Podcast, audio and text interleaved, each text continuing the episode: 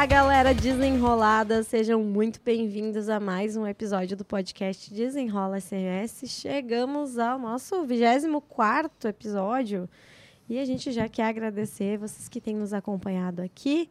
Quem está chegando hoje também, seja muito bem-vindo. Eu sou a Deise Sprenger, sou engenheira de segurança do trabalho, engenheira de produção, técnica de segurança do trabalho, professora, enfim, trabalho como consultora também. E estamos aí novamente. Yuri?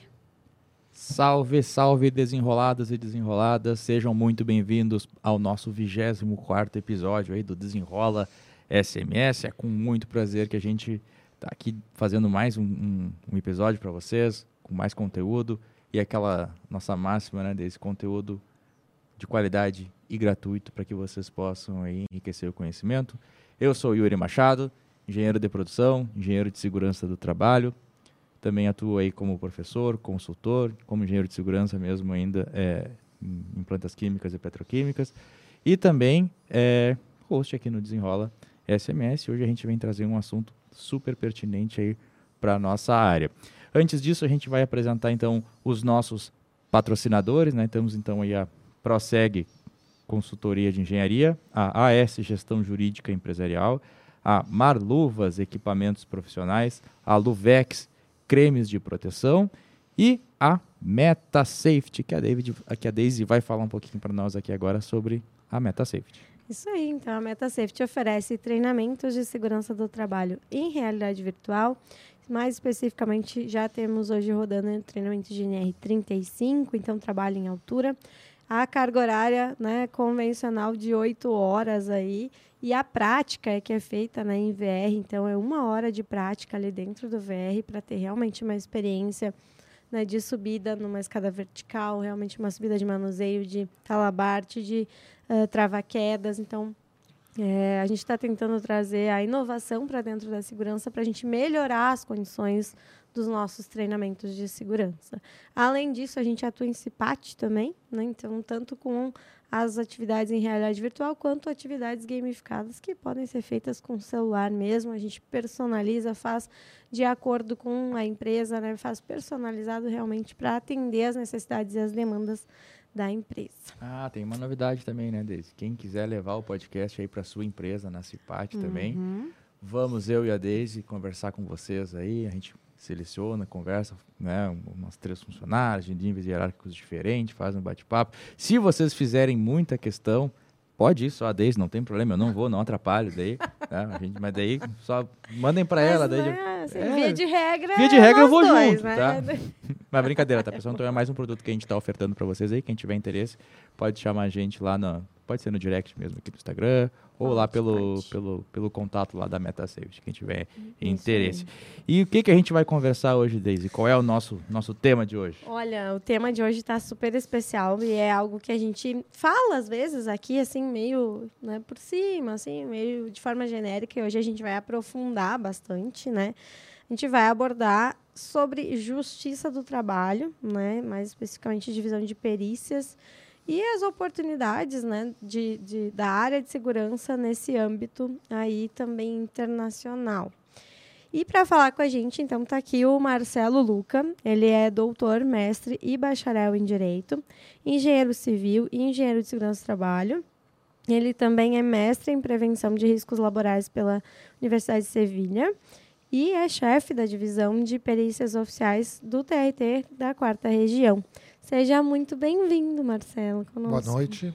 Boa noite, Boa noite. muito obrigado. Comecei tossindo aqui, peço desculpas. Tem problema. Imagina. Eu posso fazer um pequeno acréscimo ao meu currículo, Com que, certeza. que é a parte que mais me honra? Claro. Fui professor. Ah, bem lembrado. Professor é do Yuri. A honra é minha, que isso. A honra é minha. Volta e meia eu vejo Brilha, lá. Brilhante aluno. Ah, muito bem. É, é. Não esperava menos mesmo. Ele está né? ganhando cachê para estar tá aqui. Não, não. Todo, todo mundo que for contar com o trabalho da Meta Safety terá um profissional muito bem qualificado, porque ele teve um ótimo professor. Ah, Agora eu gostei. Está explicado. O homem é bom de propaganda. legal, boa, boa. legal, legal. Muito bom, muito bom. Mas seja então muito bem-vindo aqui. Muito o obrigado, Yuri já lhe conhece, mas eu estou conhecendo agora. Né? E essa Prom... galera toda também, então... Prometo prometo te decepcionar muito. Tá bom. Eu Então, digo isso para muita gente. Já conta pra gente da tua experiência, né? Um pouco aí de toda essa carreira na área de segurança, misturada com direito, enfim, como é que é isso aí? Bom, primeiro eu quero sinceramente agradecer mesmo. Eh, não é brincadeira. A gente tem eh, já há bastante tempo eu tenho contato com o Yuri, que foi realmente meu aluno na pós-graduação da engenharia de segurança, né?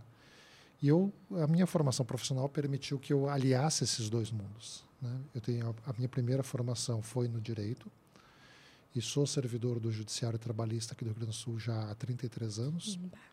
Sou, sou um senhor, não pareço, mas sou um senhor já está mais perto da aposentadoria do que do início da carreira. E algum tempo depois, quando já estava no, no judiciário, resgatei uma outra vontade que eu tinha, que é aquelas dúvidas na adolescência que tu não sabe se tu vai ser astronauta, o que, que tu vai ser. Hum, jogador de futebol. Eh, nunca, Não. nu- nunca tive muita possibilidade nessas áreas físicas, mas enfim. Mas eu tinha toda uma relação com a questão da engenharia, né? Por situação familiar, meu pai tinha um- uma pequena loja, uma atrás de construção, e eu fui meio que criado junto ao cimento e areia, né? Ah, falando de futebol, né? ah, eu tenho um grande trauma na minha vida. Meu pai, no final dos anos 70, houve uma grande crise do cimento no Brasil, motivado principalmente pela construção de Itaipu. Quando Itaipu foi construída, houve um decreto do governo militar que determinou que a, que a prioridade de fornecimento de cimento no Brasil era destinada às grandes obras, né? e entre elas Itaipu. uhum. Isso causou uma crise no segmento da construção no final dos anos 70 e aqui no Rio Grande do Sul houve a, a particularidade que foi quando começou a entrar as pozolâmicas uruguaias. O famoso cimento uruguai que tinha, quem é aqui mais velho sabe do que eu estou falando. E daí um, um, um estádio de futebol que ficava aqui para os lados da Azenha, que eu não me lembro o nome dele, estava fazendo uma campanha para construir o anel superior. E meu pai era muito, muito, muito gremista. E meu pai, quando conseguiu um caminhão de cimento, em vez de levar para a loja, levou para o estádio Mas olha aí. e me levou para descarregar o caminhão. Nossa. Com 13 anos de idade, trabalho infantil, tudo, Por isso tudo que ficou errado. traumatizado. né? Ele foi para a Justiça do Trabalho depois, tão revoltado com a situação. Mas, enfim.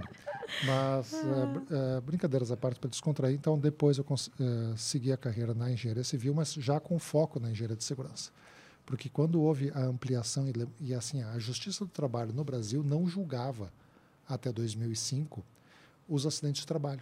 O acidente de trabalho, se tu estavas numa relação de emprego, um contrato, uma carteira de trabalho assinada, uma construtora, numa metalúrgica, qualquer segmento, né, e tu sofresse um acidente caracterizado como acidente de trabalho, a ação de indenização por conta do acidente ela tramitava na justiça comum, na justiça estadual, que tinha vara especializada de acidente de trabalho. A partir de 2005, ah, e essa competência é atraída para a justiça do trabalho, até porque lá no justiça do trabalho tu tinha que discutir, por exemplo, se havia vínculo trabalhista. Para depois poder discutir a indenização do acidente. Peço desculpa. Mas, enfim, então, com a necessidade de ampliação e capacitação do corpo, né, eu já estava direcionado um pouco com essa intenção já de mais tempo e depois acabou se confirmando mais adiante. Então, fiz a outra formação, primeira engenharia civil, desde o começo da faculdade, dizendo que eu estava fazendo engenharia civil para poder focar mais adiante na especialização em engenharia de segurança do trabalho. Depois disso, eu fiz um mestrado em prevenção de riscos laborais na Universidade de Sevilha, já aliando um pouco dessa formação que eu já tinha, então, do direito com a engenharia. E mais recentemente, eh, o mestrado em direito, e agora estou concluindo o doutorado em direito aqui na Universidade Federal do Rio Grande do Sul, Legal. mas sempre aliando essa, essa ideia de como que a tecnologia se relaciona, como que o direito se relaciona com a engenharia. No meu mestrado em direito, eu fiz uma experiência bem interessante. Meu mestrado, era em, eh, meu mestrado em direito, e eu, para não fazer algo eh, tão comum de ficar falando de lei, porque lei é um, a lei às vezes atrapalha, não, não vou dizer isso. A, a lei é resultado dos comportamentos sociais do interesse da sociedade da harmonização da tessitura, tá? Isso é assim que se define. Mas o que, que eu queria fazer? Eu queria demonstrar como que a segurança do trabalho eh, se relaciona com o direito numa situação prática. Uhum. Aconteceu uma novidade no Brasil, a partir de 2014, que foi ah, as empresas de transporte por aplicativos. Hum, tá? sim. Sem- dizer Sim. nomes, mas enfim. E, ah, para além da discussão, daí começa a ter a discussão se isso, ah, se isso tem vínculo, é trabalho, tem carteira assinada. Essa semana agora nós estamos em setembro e há poucos dias atrás saiu uma decisão Uhum. da Justiça do Trabalho, que não foi daqui do Rio Grande do Sul, determinando, fazendo uma, uh, fazendo uma ordem de efeito erga omnes. Erga omnes aqui tem que aplicar para todo mundo, dizendo que as, que as empresas têm que contratar todo mundo como CLT e, fazendo uma indenização bilionária. Uhum. Eu fui, resolvi fazer a outra pergunta.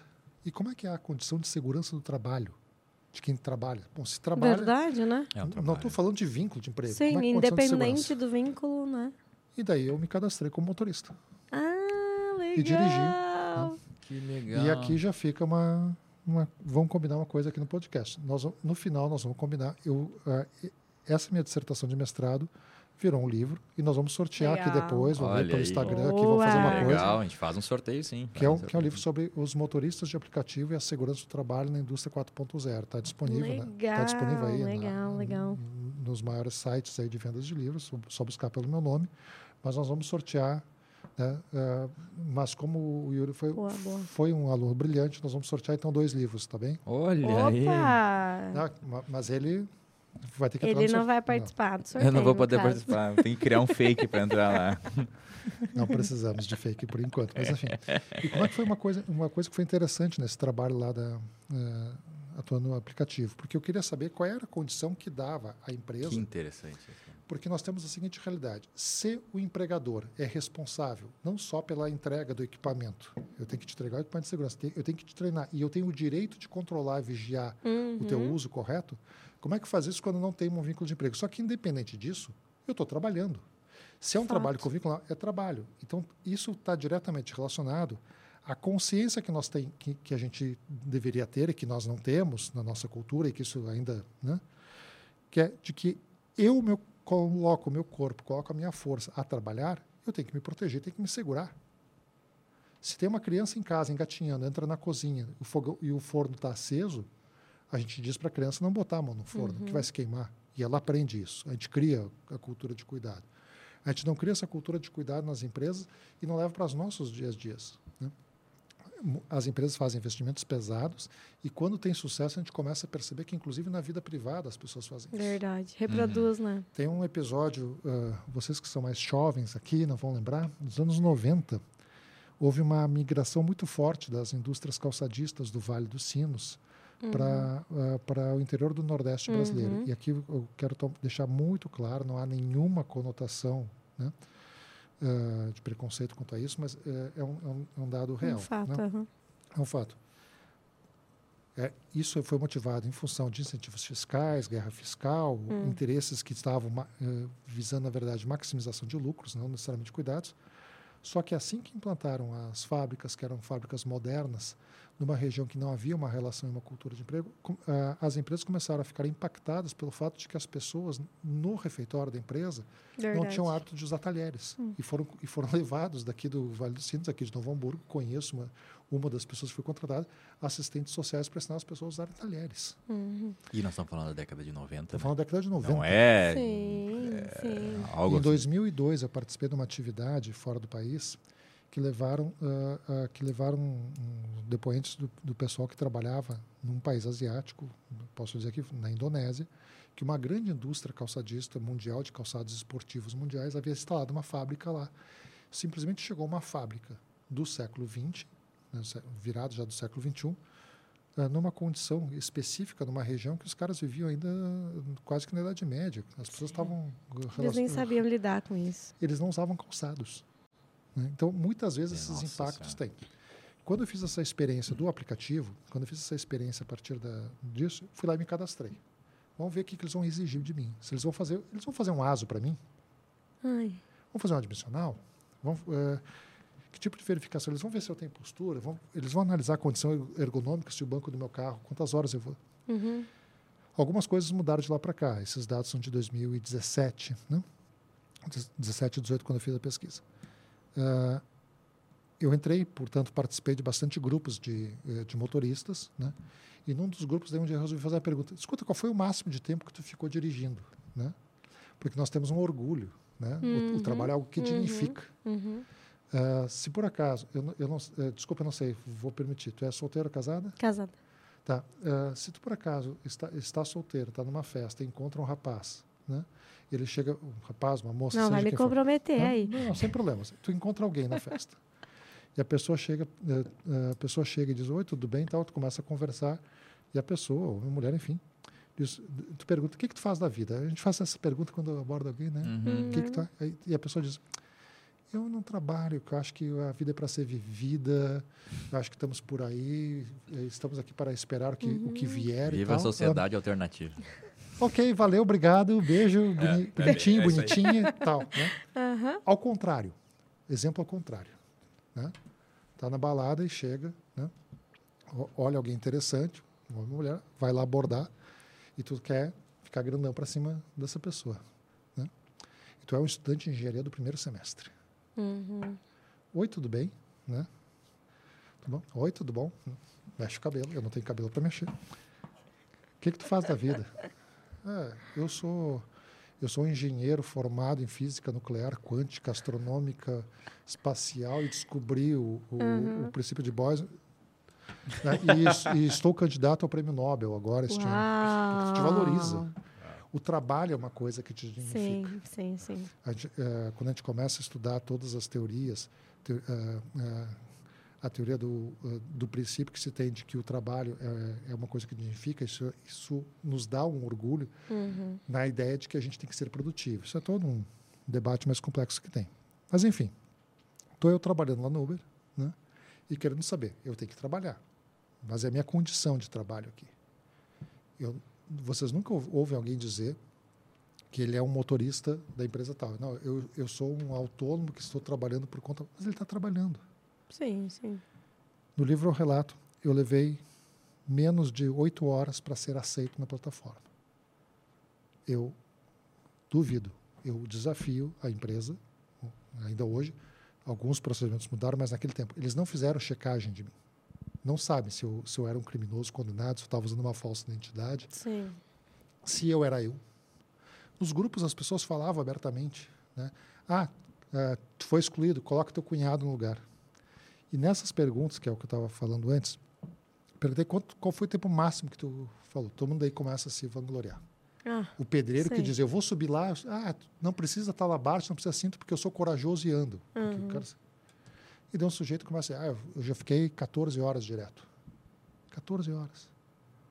Eu fiquei 21. Fiquei até que um até que um bate na mesa. 37 horas conectados direto e o cara botou o print na tela do do cara. Eu parei. Ah, ah, quando eu terminei a pesquisa, parei de, ah, de acessar, de me colocar disponível como tal, e daí a empresa começa a mandar mensagens para mim dizendo por que você não está se conectando? Até que, até que chega um dia um e-mail que daí isso está anexado no livro lá no, nas na última página, que eles mandam uma mensagem assim: Olá, Marcelo. Temos percebido que você não tem acessado, mas veja só, a gente, a gente percebe que aos domingos a cidade é muito mais alegre. Você pode conhecer pessoas, você mesmo faz seu próprio horário, você pode ganhar até 200 reais por dia trabalhando em parques e festas. Retome o seu trabalho, porque a partir do meu celular eles sabiam qual é, a partir Claro. de georreferenciamento Ah. o que, que eu estava fazendo naquelas últimas semanas e viam que eu estava fazendo alguma atividade, concluíram que eu não estava fazendo aquilo, é, que, eu, que eu não estava realmente me dedicando, que eu estava com alguma outra atividade, mas queriam que eu trabalhasse no final de semana. Preocupação se eu, por acaso, parei de trabalhar porque eu tive algum acidente? Zero. Nada. Preocupação se eu parei de trabalhar porque eu estava doente? Zero. Sim. Então, a condição de saúde e segurança do trabalho, ela tem que ser muito mais eh, uma, uma imposição da lei do que ela tem que ser, na verdade, uma grande, um grande trabalho de consciência das pessoas de perceber que isso é direito fundamental dela. Verdade. As pessoas têm direito. Está na Constituição Federal. Vocês já ah, receberam aqui ah, juristas, mas está lá no, na. Constituição Federal eh, como direito fundamental do, dos trabalhadores Do urbanos, ur- urbanos e rurais uma condição de uma condição de trabalho ah, segura. Digna, né? Digna e segura. Sim. E, e teve alguma, desculpa a curiosidade, mas teve alguma medida de segurança ou nada? Zero, assim? Eles têm algum tipo Não, não de tem- tem- nada, tem zero. Não tem nada. Zero, zero. Por- ah, exatamente pela justificativa de que eles não têm nenhuma relação contigo, que eles apenas oferecem um- Ou uma seja, plataforma, um app. Fazem um. um Eles link, são, né? interme eles são É, intermediador. o intermediário. Eles são intermediadores, eles são um aplicativo de intermediação entre quem quer comprar um- uma carona e quem quer oferecer uma carona. Sim, sim. Então, assim, ó, daí É. ninguém acaba se responsabilizando. De quem é a responsabilidade? Mas isso serve um pouquinho como lição. A responsabilidade também é nossa. Claro que sim. Da- eu sou de uma geração, e essa é uma história que eu já contei várias vezes, o Yuri está cansado de me ouvir contar essa parte. Eu sou de uma geração que eu fiz carteira de motorista no dia que eu completei 18 anos. Eu nunca entrei numa autoescola. Eu sou É. uma pessoa de 56 anos que nunca entrou numa autoescola. E eu tenho uma carteira de habilitação profissional. Tenho uma carteira C. E agora ainda com, com o EAR, Exército de Atividade Remunerada, inserida lá. Uhum, uhum. Eu nunca entrei numa autoescola. Na manhã do dia que eu fiz 18 anos, eu fui até o Ciretran, que na época era um órgão ligado, era ligado à Polícia Civil. Cheguei dirigindo o carro, preenchi uma folhinha, assim, com meia dúzia de perguntas, de assinalar. Fizeram um testezinho daqueles muito simples, né? E daí eu saí, entrei no carro com, com o policial, fiz a volta na quadra, estacionei. Ele foi lá e disse: Vamos lá que eu vou bater a tua carteira. Pegou a máquina da xilografia, da xilografia minha carteira e entregou. Legal, né? Então, isto vem de uma. ah, ah, eu venho de uma geração que foi formada com essas de segurança. Hoje em dia, graças ao esforço de muita gente, vocês não entrariam no carro, não deixariam os filhos, filhos de vocês entrar num carro que soubesse que a, que a pessoa, por exemplo, bebeu. Sim. Ou não entraria num carro sem ter o cinto de segurança. Sim, sim, mas aí isso tem muita relação com isso que tu comentaste, né? Por exemplo, um motorista que está 37 horas dirigindo. Ele coloca em risco todas as pessoas, não é só ele, e tu, né? como usuário, como é que vai saber quanto tempo ele está? não tem como Aí saber. que tá, mas olha só, isso é uma coisa extremamente fácil da empresa controlar, né? Com tanta tecnologia, bota. Mas daí a Da- partir do né? momento entra a discussão. Se eu, se eu controlo, tu tem vínculo comigo, né? Porque Da- daí o que que as é, empresas que fa- tá, daí o que que as empresas fazem? O que, que as empresas fazem? A- a- agora, recentemente, estabeleceram, estabeleceram timeouts.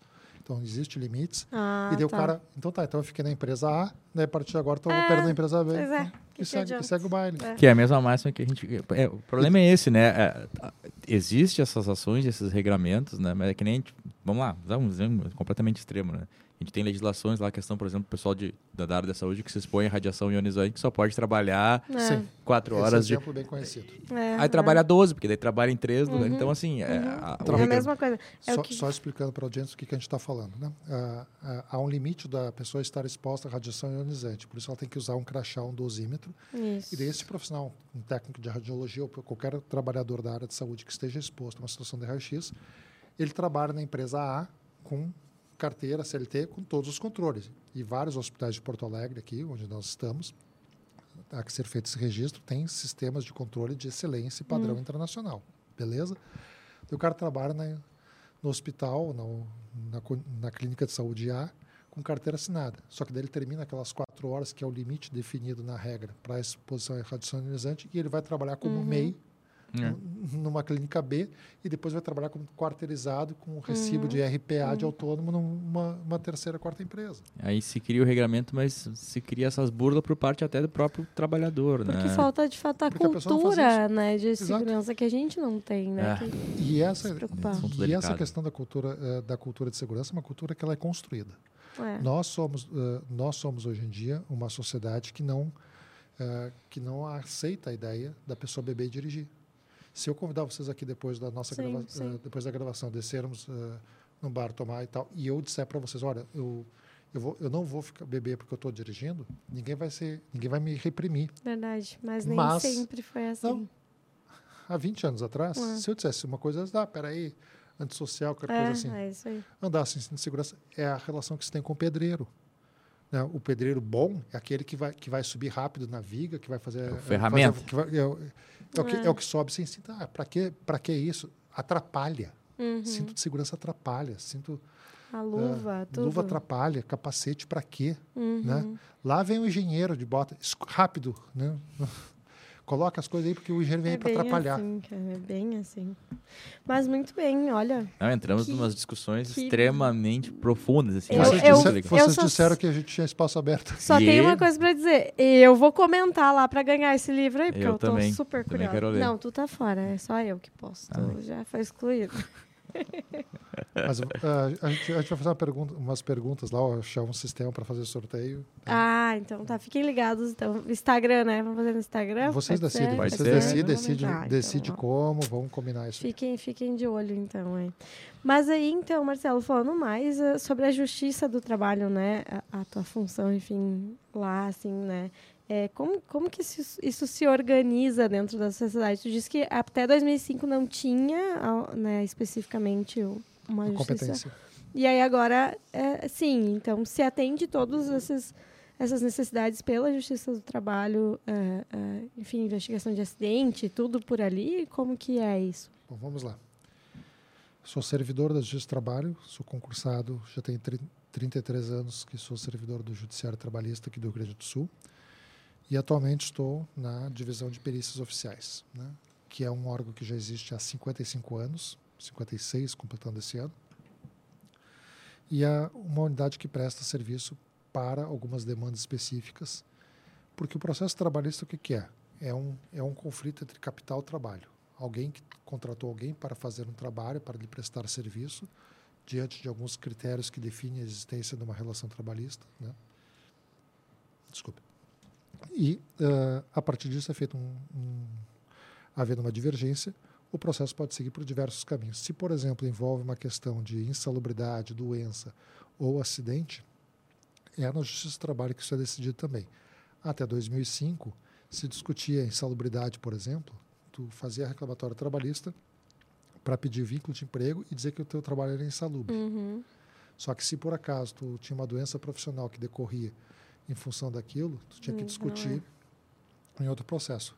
Ainda se faz dentro do, da justiça, uh, as, as, ações têm que ser separadas, mas enfim, pelo menos tem muito mais celeridade e tu consegue ter uh, muito mais resolutividade no momento que tu está com toda a discussão colocada na mesa, tu está com os mesmos atores, os mesmos operadores.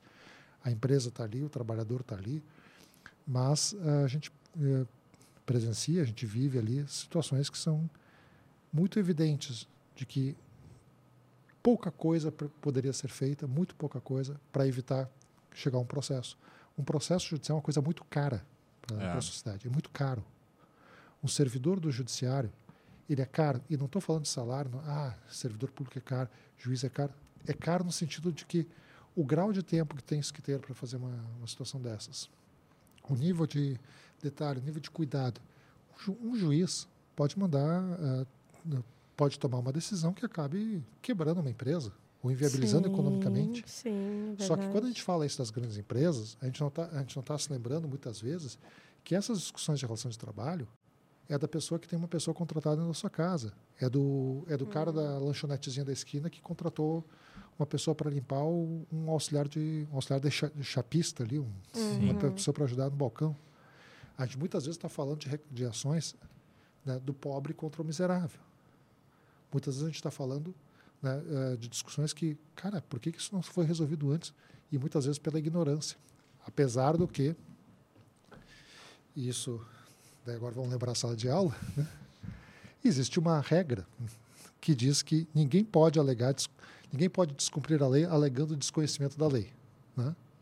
E daí eu sempre digo, dizia isso em sala de aula, assim, o engraçado é que isso está na lei. Só que se a pessoa não sabe que tem essa lei para dizer aquilo, pessoa, como é que a pessoa chega à conclusão? Mas isso tem a ver com a, aquilo que a gente falava antes, da cultura, da cultura organizacional, da cultura uhum. de direitos, da cultura de segurança, da cultura de cuidado. Né? A gente diz para a criança não botar a mão no forno, porque a gente sabe que vai se queimar, mesmo que a gente nunca tenha colocado a mão no forno. Sim. Ou que a gente tenha uma referência que alguém nos dias disse que aquilo era certo, a gente aceitou. Quando a Justiça do Trabalho começa a fazer esses julgamentos e começa a cada vez mais tomar esses cuidados, tu amplia a possibilidade de que as pessoas pensem, opa, peraí, eu não vou, não vou uh, ter um processinho só trabalhista para discutir meia dúzia de trocados e a ação, de, a ação acidentária, que é onde é pesada, que às vezes está falando de morte, está falando de indenização decorrente de morte. O, vocês tiveram aqui uh, alguns episódios atrás, né? admiro pra caramba o Rock Puyat, que é um dos autores do livro que fala uh, que, dos acidentes fatais, que, dos acidentes uhum. fatais, enfim, né? Uh, quando tu vê uma família chegar no judiciário e dizer morreu a pessoa, uh, morreu a pessoa que sustentava a família, é dinheiro que paga.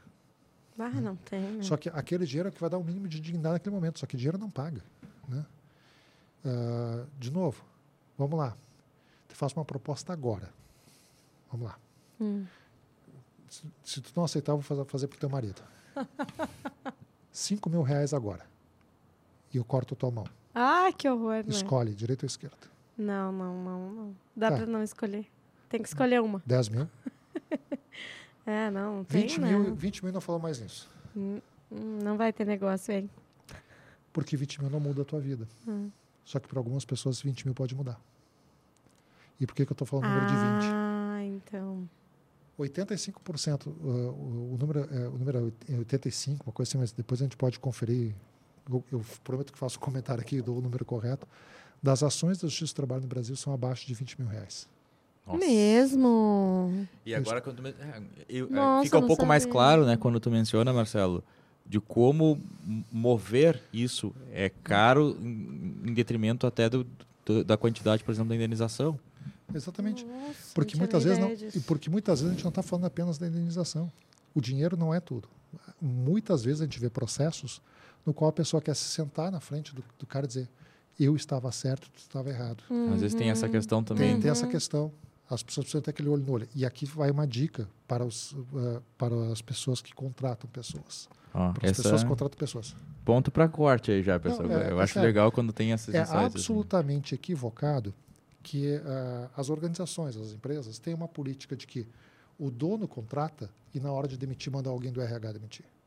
Aquela contratação foi feita olho no olho. Por que, que na hora de me demitir, tu não me olha no olho e me diz por que está me demitindo? E as pessoas saem é. com essa é. sensação de eu precisava. Sai desse... com essa decisão de que. Ah, ela, é e, e, essa pessoa é uma pessoa que vai chamar essa empresa, esse empregador, esse contratante, para a mesa da Justiça do Trabalho para poder olhar na frente dele, mesmo que não tenha razão, mas só para fazer a pessoa ter aquilo. Para achar um espaço para poder falar aquilo né? que ela queria. Que Porque é o conceito é da justiça, é o conceito da justiça, é o conceito de que Sim. é injusto, eu, a pessoa conversou comigo, me convenceu, eu queria fazer uma outra coisa da vida, a pessoa, não, vem trabalhar comigo e tudo mais, e na hora de mentir me mandou uma outra pessoa. Ah, mandou é falar com o contador. Sim. Mandou ir lá no escritório do, do contador fazer isso. E isso está errado, porque muitas vezes a pessoa uh, daí sai de lá, sai doente, uh, não, foi, não foi atendido, uh, diversas situações. E são coisas muito simples. Talvez nem viraria um processo se não tivesse um processo. esse tete a tete final, esse acerto é, de discussões é. ali final, enfim. Que uh, não estou falando necessariamente de que tudo, que tudo é maravilha. Tá? Sim, sim. Tem, tem uma amiga minha que sempre diz, né? Esse negócio de paz, amor mundial é tudo mentira. né? Tudo, né?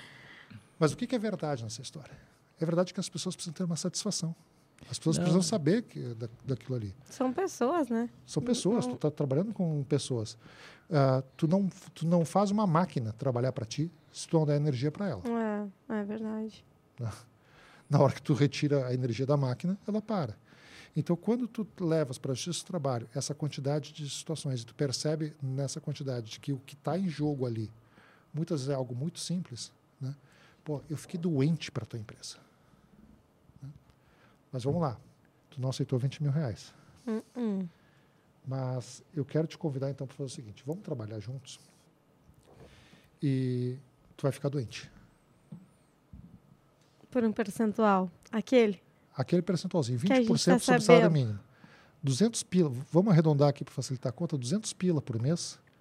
E tu fica, é. e tu fica trabalhando e eu fico colocando 80 decibéis berrando uhum. no teu uhum. ouvido aqui todo dia. Uhum. Chega, che, uh, chega no final das 8 horas, tu não consegue. Ah, só, só um, um parênteses, tá? 200 pila pro pessoal que é de fora do Rio Grande do Sul, de São ah, Paulo. É. é. a moeda corrente no Rio Grande do Sul, tá, ah, pessoal? Sim, é o conceito. Vamos lá. Pila, pila é o dinheiro mais valioso que tem. É, é uma, expressão, é uma expressão aqui do Rio Grande do Sul. Pila é que nem, é que nem um, uma prata, uma grana, enfim. É, sei, é, sei. Os mais antigos chamavam os, os barõezinhos. Mas, é, então, assim, 200 reais. Né? Pagar 200 reais para alguém ficar doente. Se eu pago adicional de insalubridade, eu não preciso, é, é, é, ao pagar adicional de insalubridade, eu não preciso muitas vezes daí, ah, já paguei adicional de insalubridade e não preciso então da, fazer as medidas protetivas eu, eu fico enlouquecido quando eu vejo anúncios e, e, e, os que estão nos assistindo podem comprovar isso e já viram isso e vocês dois que são profissionais já viram empresas anunciar uhum. é, emprego de tal salário X mais adicional de salubridade. Uhum. Uhum. Da onde que está escrito que adicional de salubridade é uma vantagem salarial cebada? É algo de bom. E A é pessoa- assim, A né? pessoa está. Não, olha, eu ganho 2 mil mais, a, mais insalubridade. E Mas, Deus o livre tu me tirar esse negócio. É, eu conto aí. sempre a história, Marcelo, é, que quando a gente vai fazer é, avaliação ambiental, vai fazer os PGRs, vai fazer LTK, que às vezes a gente chega que já quase já foi ameaçado por trabalhadores dizendo, vocês estão vindo querer tirar a minha insalubridade. Sim. Eu, É, não, eu não quero, é, eu é. quero melhorar a tua condição, eu não quero É, tirar a tua sim, insalubridade, sim. né? E aí, de tentar fraudar até a avaliação ali, de tentar dificultar. Vamos lá, provinha 4, 5 anos depois. Origem da adicional de salubridade, uma curiosidade. Para quem não sabe, uma das primeiras razões para a origem. Consegue um pouco por favor? claro. Eu- Vocês me deixam falando aqui. Tem que molhar a palavra, né? Estamos com tempo ainda. Ah, a origem do adicional de salubridade estava motivada com a ideia de pagar um valor a mais para os trabalhadores, começou nos Estados Unidos, com a ideia de que o valor, que um valor acréscimo a mais seria suficiente para comprar um galão de leite e uma libra de carne. Porque como as pessoas ficavam Gente, doentes, pensa. as pessoas ficavam doentes, então o- ah, houve uma ideia, uma intenção de que as pessoas ficavam doentes porque estavam fracas. Não era por causa da poluição, não era por causa do ruído, não era por causa da- das demais condições. Porque elas não estavam com resistência, Uhum. porque elas não comiam bem. Então foi, era pago um adicional a mais, equivalente a um galão de leite e uma libra de carne. É, libra é uma Muito medida de bom. peso né, usada no, no sistema imperial. Até que alguém se deu conta que isso era uma besteira. Nós somos hoje um dos pouquíssimos países do É. mundo Que ainda que mantém a paga. ideia Ah, da adicional de celebridade, que sim. vem a partir da que vem a partir dos movimentos dos movimentos anarco-sindicalistas italianos que trazem para o Brasil, é incorporado nas práticas trabalhistas a partir da década de 30, se instala na, na CLT e hoje é, é dado em todas as regras. E daí volta aquela pergunta. Alguém ainda consegue aceitar a ideia de que nós temos um sistema de que se paga para a pessoa adoecer. concordar, ficar doente. Então, a Justiça do Trabalho hoje tem todo esse, esse aparato importante. Nós temos mecanismos extremamente eh, rigorosos. A Justiça do Trabalho no Brasil, isso as métricas todas do Conselho Nacional de Justiça, o CNJ, comprovam, é a mais rápida do Brasil e a mais eficaz Hum, considerando Legal. volumes e tudo mais, ah, vai comparar com uma ação, uma cobrança de seguro, uma ação, uma ação de vara de Sim, família, sim. ação de qualquer outra situação, ação de banco, o que quer que seja, ou considerando o volume e a nossa resolutividade, nós somos os mais rápidos, tempos em, em termos de tempo médio de resolução de processo e tudo mais. Hum. Ah, e com um grau de precisão bem interessante. Mas isso por quê? Por exemplo, se usa muito das relações que é necessário a partir dos espaços acadêmicos, dos espaços profissionais. E daí vamos lá, focando para a questão da, da perícia, que os profissionais de engenharia de segurança se interessam bastante. Isso, boa. Se eu tenho um processo trabalhista, que estou discutindo se aquela, aquele trabalho é insalubre ou não é insalubre, se há uma periculosidade ou não há uma periculosidade, se foi acidente ou não foi acidente, né? Eu ia fazer uma referência aqui, uma brincadeira, dizer se foi pênalti ou não, porque hoje nós estamos gravando, teve um, teve um jogo ontem entre o Corinthians e o Grêmio. Não, mas Eu- provavelmente esse assunto vai estar rodando ainda quando esse Ainda, episódio esse, for ao assunto, esse assunto tem que correr o resto do mundo, o resto, da- o resto da história. É um Eu absurdo. quero, eu quero dizer que eu sou colorado. E para mim, foi pênalti. Dói no coração dizer isso, mas deixar de deixar a minha opinião. tá bem? Mas assim, ah, toda essa discussão que se faz, né, ah, se foi, a Justiça do Trabalho precisa contar com uma série de apoios. E uma delas é através dos peritos externos, chamados peritos ad hoc ou peritos nomeados, peritos judiciais. Por Perfeito. exemplo, se eu estou discutindo que há uma insalubridade no trabalho desenvolvido por A na empresa X, há ou não há. O juiz, ele tem uma formação em direito, apesar de depois de tanto tempo já começar a, a se apropriar de uma linguagem toda, né? E o que, que ele faz? Ele nomeia um perito. Está lá no CPC, no Código de Processo Civil, dizendo quais são os requisitos e qual é o procedimento para isso. Ele nomeia um perito que tenha conhecimento na área. E está lá dito na NR15 qual é o profissional ah, ah, que, que pode, Pode fazer uma ser. perícia desse Uhum. tipo ou uma avaliação. É o engenheiro de segurança. Perfeito. É o engenheiro de segurança do trabalho. Então, na Justiça do Trabalho, eh, existe o chamado hall de peritos, que são pessoas que não são concursadas, são externas. E aqui eu tenho que tomar uma cautela no que eu vou dizer. É, procurem informações corretas. Existe muita coisa circulando na internet, eu toda hora recebo, talvez, enfim, o algoritmo sabe de algumas coisas a meu respeito. Propaganda de torne-se perito, mude sua carreira, Uhum. né? faça Aham. isso, torne-se perito. Aparece isso. Fa né? faça um cursinho online, então, não sei o quê. Gente, a palavra perito, né, peritus, ela vem da ideia da pessoa que tem habilidade, que tem conhecimento.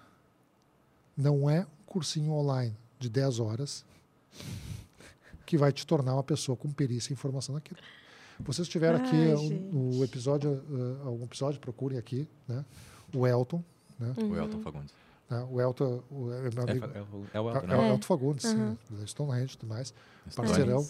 Eu sou amigo do Elton há 40 anos. Ah, né? É mesmo? De adolescente, a gente era de canoas junto. Olha enfim. que legal, que né? mundo Ah, pequeno. que já, mundo já, já fizemos alguns trabalhos juntos, né? O- Legal, legal. quando o Elton começou, no, eh, ele começou no alpinismo, ele ia escalar o Morro de Chapéu, Itacolomi e tudo mais.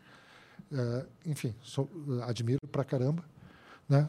Alguém, o Elton, hoje em dia, é um cara que tem formação e tudo mais, mas alguém. E ele está no mercado já há 30 anos. Né? Alguém vai dizer que o Elton não é um dos maiores especialistas em acesso por corda no Brasil? Se alguém, né? É.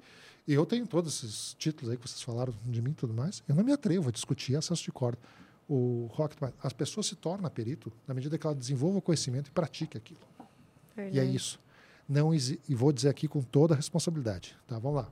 Vamos fazer corte? Bora! Não Boa. existe perito formado em cinco minutos. Perito é aquela pessoa que se forma ao longo do tempo com experiência, habilidade e conhecimento atualizado. Perfeito. Não existe isso. Nós temos, por exemplo, então, o rol de peritos. O juiz, o juiz escolhe quem é que eu vou designar para fazer uma perícia de salubridade e pensem na, na empresa mais top, mais de ponta. Vocês fazem paradas de manutenção, indústria petroquímica, etc. E tal. Pensa numa empresa dessa. Uhum. Por acaso é um engenheiro que não tem conhecimento, ou que tem um cursinho de cinco minutos, vai chegar lá e olhar, tá, como é que se sobe nisso? Porque ele vai ver lá se o, Ah, se o como, defletor tá, tá ok, se o queimador tá ok, que, que, está carbonatando, Sim. né? Há um conjunto de informações que o cara precisa ter para poder chegar e dizer, tá, isso aqui tá... Ele foi lá para uma questão de um risco mecânico, mas daqui a pouco se depara com um risco químico. Ele foi lá para uma condição de um risco biológico se depara com uma condição né, Verdade, totalmente né? adversa. Verdade. Então não se forma um perito em cinco minutos, não se forma um perito num curso online. Ah, o juiz olha aquele rol de peritos, escolhe alguém que ele conheça e que ele verifique que tem qualificações, designa ele e ele traz para o processo o laudo dizendo é insalubre, não é insalubre, é perigoso, não é perigoso, foi acidente, não foi acidente. Tem nexo causal, lembrando o conceito de nexo causal, é quando relaciona determinado fato ou determinada condição ao resultado ocorrido. Né? Se eu estou falando de um acidente, uma fatalidade, Uhum, de um quase uhum. acidente. Enfim, Perfeito. quando a gente tem essa situação dos peritos, é isso. Nós temos no TRT da quarta região uma divisão de perícias oficiais, que é a unidade na qual eu trabalho, que fazemos perícias muito específicas, que a gente usa conhecimentos da engenharia, mas não é voltada à engenharia de segurança. A gente faz perícias documentoscópicas, que é analisar um documento e dizer se ele tem falsificação de assinatura, Ah, montagens, montagens. perícias de áudio e vídeo, né? Porque há um tempo a- até um- alguns anos atrás, se eu quisesse gravar uma conversa, tinha que botar um gravador, uma coisa extensiva. Agora está um, um, Um um smartphone celular, em cima da mesa, Uhum. está gravando o que a gente está conversando aqui. E isso pode ser uma gravação de uma conversa de assédio moral, assédio sexual. Uhum, uhum. É, Desculpa interromper, mas era por isso que se dizia que essas gravações não podiam, não podiam valer como prova, por causa dessa questão de que se não podia provar que era de verdade ou não? Não tem relação com isso. Ah, se dizia o seguinte: ah, a gravação não era válida como prova, não era aceita como prova, porque ela era ilegal, porque eu não estava sabendo que estava sendo gravado, então estava sendo preparada uma prova. Ah, Mas há uma entendi. decisão da STF, que já existe há muitos anos, que a decisão da STF diz o seguinte: eu posso gravar as minhas próprias conversas. Então eu posso fazer uma gravação desde que eu esteja participando Claro, daquilo ali. claro. O que, que eu não posso fazer? Eu não posso me levantar aqui agora, deixar o, celular, deixar o meu celular aqui gravando, E- gravando com as aí, pessoas, sair e ficar lá do outro lado, Aham. e depois pegar a gravação do Entendi. que, que vocês dois conversaram. E isso é ilegal. Entendi. Agora, eu gravar o que eu estou fazendo aqui, eh, conversando com vocês, eu posso usar isso como prova. Certo. Só que isso é uma realidade que está dada hoje em dia nas relações de trabalho. Né? Se relaciona também com aspectos de segurança. Porque eu posso estar gravando, por exemplo, uma ordem que, o, que alguém me dá dizendo que não é para usar um cinto, Uhum, que não é para usar uhum. um EPI. Ou alguém re- re- dizendo, eu não vou usar isso porque eu não quero que ninguém mande em mim e tal. Porque muitas vezes o profissional de segurança do trabalho, o técnico, o engenheiro, o fiscal, a pessoa, o auditor que está ali, ele se depara com essa situação e daí ele quer eh, notificar, ele vai dar uma, uma advertência, qualquer coisa por escrito. E, a- e- e- ele pode, inclusive, usar esses instrumentos, gravações e tudo mais, é válido e aceito. Eu, eu como auditor, como técnico, como fiscal, eu posso gravar o que está acontecendo ali para dizer, bom, então tá, ciente. Desde que grave. Então a gente faz perícias para verificar nas gravações se a voz é da pessoa ou não é. Legal. Tá? Verifica essa montagem. E hoje também uma outra realidade que é muito mais presente, que é- desculpe, que, que hoje é bem presente, que é verificação, identificação através de câmeras de segurança e câmeras de vigilância. Hum, Tem, uh, nos ambientes de trabalho tem câmeras para poder fazer controle de pessoal. Né? Mas às vezes tu acaba flagrando situações de agressão, situações de claro, assédio, claro. situações de furto, roubo, situações das mais diversas. Ah, só que tem muitas situações que as câmeras às vezes estão, são usadas também como instrumento de intimidação. Uhum, né? E daí relaciona com a questão da segurança do trabalho, do ambiente sadio. Sim. Se eu estiver trabalhando aqui né, e sabendo que tem uma câmera em cima de mim o tempo inteiro, É diferente. nós estamos num podcast, isso é trabalho de vocês, vocês estão fazendo um trabalho profissional de vocês aqui. Nós temos câmeras aqui, né? estamos num estúdio bem montado. A gente não é de todo natural, por mais que Sim. a gente faça, mas a gente tem aqui um Sim. trabalho profissional. Sim, Sim, sim. Então a gente não vai dizer qualquer coisa, pra, a gente não vai ter a irresponsabilidade de Certamente. comprometer o trabalho da MetaSafety de botar no ar alguma coisa que seja dito, dito errado. Entretanto, né, a gente tem aqui controle sobre essa situação. No ambiente de trabalho, o trabalhador pode ser que não tenha controle sobre isso. E isso Verdade. começa a dar sofrimento. Eu estou trabalhando e tem uma. Verdade. Isso Sim, é- Tem toda uma é questão equiva- psicológica ali, É, né? é equivalente, é equivalente, vamos fazer a mesma figura. Eu estou trabalhando aqui e tem uma pessoa do meu lado. É, verdade, né? É Verdade. equivalente a isso. É a mesma coisa. Então a gente faz essas perícias de verificação do que, que é feito com essas imagens, cuidados, tudo mais, porque é, a relação de trabalho se atualiza, a relação de trabalho se modifica. Muda, né, ao longo do tempo. Ah, há um tempo atrás, não muito tempo atrás, mas enfim, o cara batia o cartão lá ia na chapeira. Os, Uhum. os jovens, eh, a, a jovem ali não sabe, tu talvez tenha ouvido falar, mas eh, a chapeira, cara lá, tirava o cartão, batia na chapeira, ia embora, estava para casa e pronto, só ficava. Tu estás no caminho de ir para casa, tá chegando o WhatsApp do, do trabalho, tu Verdade. olha, te conecta, daí a gente começa a conversar, começa a falar sobre direito à desconexão, porque se o cara te manda um, eh, se o cara te manda uma mensagem, gente, isso é, isso é trabalho, tem que olhar, mas Sim. uma solução que nós fizemos na nossa unidade, né? Porque não tem como evitar que tu faça contato, tu acaba convivendo com as pessoas. Sim, eh, sim, tem alguns sim. colegas com quem eu trabalho há 18, 20 anos, né, que a gente trabalha juntos. Então, o que, que a gente faz no trabalho? Nós temos dois grupos de WhatsApp. Um chamado oficial e outro chamado de light and free. No qual a gente pode falar de qualquer coisa, qualquer hora, mas é só pra- de trabalho, só vale aquele e tem um horário. É, isso é legal de falar, assim, né? Isso vocês analisam hoje já também durante essas perícias, ou, ou olham para isso, assim? pra É essas- possível. É possível se, se a demanda, sim. É o que eu quero dizer é que tem tecnologia para isso. Pois é. Mas uma informação importante também para os profissionais de segurança. Tu queres, tu queres ser um perito da justiça do trabalho, né? Seja Ah, era uma Sul, pergunta que a gente ia fazer, como é que era funciona. a próxima pergunta. Tá. é. Queres ser um perito? Ok. Qualifique-se, esteja atualizado e faça o cadastro. Para cada, como é que a pessoa faz para se cadastrar como perito? Isso. né?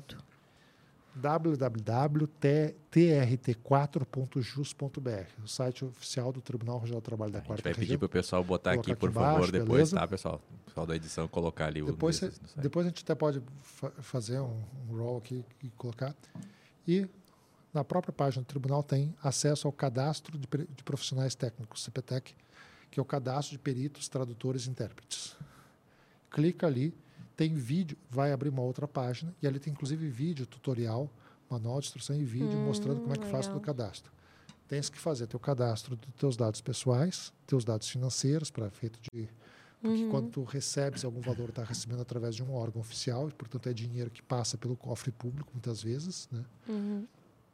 Daí tem aquela, tem- a pessoa tem que entender se ela vai receber, se no processo ela vai receber o dinheiro a partir da parte ou pagamento pelo, pelo erário, pelo, pelos cofres da União, mas em qualquer um dos casos vai passar por, por uma conta oficial do Judiciário. Depois os dados pessoais, os dados financeiros ou os dados profissionais. Se eu vou me qualificar para perícia de salubridade, eu tenho que informar minha formação de arquiteto ou de engenheiro e a minha especialização. Tem ali a relação de documentos, que é os diplomas, certificados, certificado de especialização. Agregue tudo, fica aqui a dica, coloque todos os teus diplomas que te qualifiquem e que, atenção, que sejam expedidos por órgãos oficiais. Ai, Juntar diplominha certificado de cursinho sim. online. Cursinho online, já sabemos que Todo- não rola. Não, com todo respeito a cursos online. Né? Cursos online que sejam e- emitidos Sim, por sim. entidades reconhecidas pelo Ministério da Educação e que tenham É credenciamento. importantíssimo falar isso. Ah, né? é isso. Né? Uhum, uhum. Não estou falando nada contra aqui curso online. Já, já, já fui ah, professor de aulas online, já fui, ah, já fui aluno, já fui professor. Nenhum problema. Só que tem que ser uma entidade oficial. Não é um, um site que vende ali que tu paga um dinheiro e tira Uhum, alguma coisa assim. Junta todos esses documentos e em poucos dias tens a aprovação e tu estás incluído no hall. Tu vai estar receber, tu vai ver a mensagem, vai acompanhar pelo próprio sistema ali. Tu vai acompanhar pelo hall e vai perceber que tu estás habilitado. Daí começa o teu trabalho de vender o teu trabalho. uhum. É, é negócio. Estabelece relações.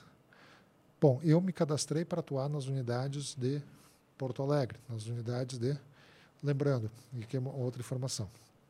Ao te cadastrar no sistema, tu pode escolher qualquer unidade da Justiça do Trabalho no Brasil.